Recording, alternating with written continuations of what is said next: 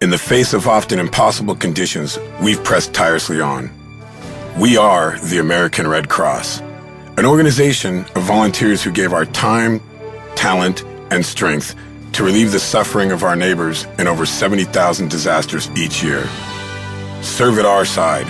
Contact your local American Red Cross. Ford Motor Company entered the business world on June 16, 1903, when Henry Ford and 11 business associates signed the company's Articles of Incorporation. Few companies are as closely identified with the history and development of industry and society throughout the 20th century as Ford Motor Company.